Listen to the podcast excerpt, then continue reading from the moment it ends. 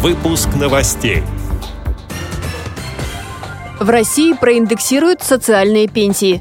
На заседании Центрального правления ВОЗ утвердили порядок оказания материальной помощи. Родители детей-инвалидов могут получить юридическую помощь по телефону бесплатной горячей линии. В Тюмени открылась выставка учащегося школы-интерната для слепых и слабовидящих детей. Далее об этом подробнее в студии Анастасия Худякова. Здравствуйте!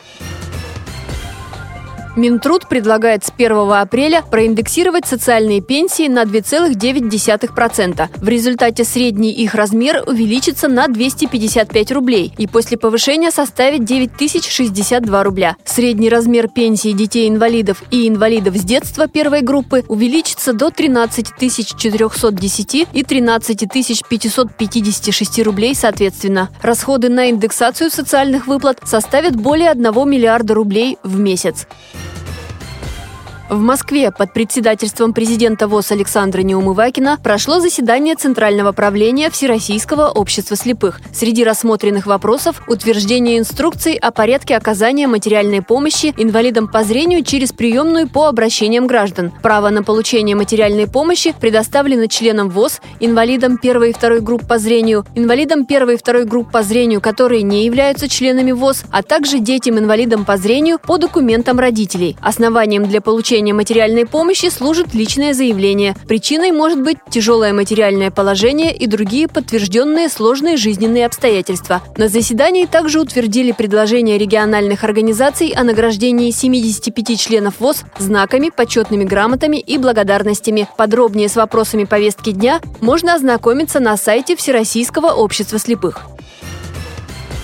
Пермская краевая общественная организация защиты прав детей-инвалидов и их семей «Счастье жить» открыла горячую линию правовой помощи. Позвонив по телефону 8 800 550 33 41, родители детей-инвалидов смогут получить юридическую консультацию. Звонки по всей России бесплатные. Часы работы горячей линии. Будни с 10 до 18, по субботам с 10 до 16, воскресенье выходной. Ранее на протяжении двух лет специалисты организации «Счастье жить» давали консультации ситуации в Пермском крае. Теперь возможность задать вопрос есть у семей из других регионов.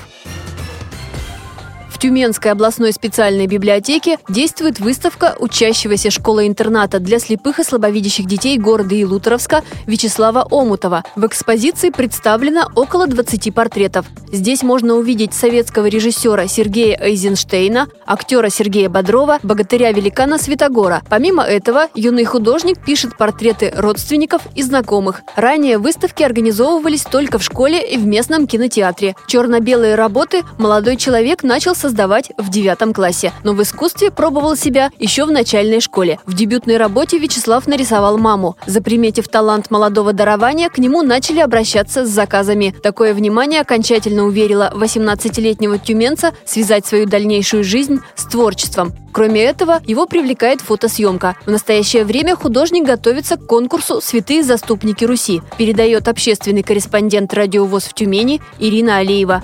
Эти и другие новости вы можете найти на сайте Радиовоз. Мы будем рады рассказать о событиях в вашем регионе. Пишите нам по адресу новости собака ру. Всего доброго и до встречи!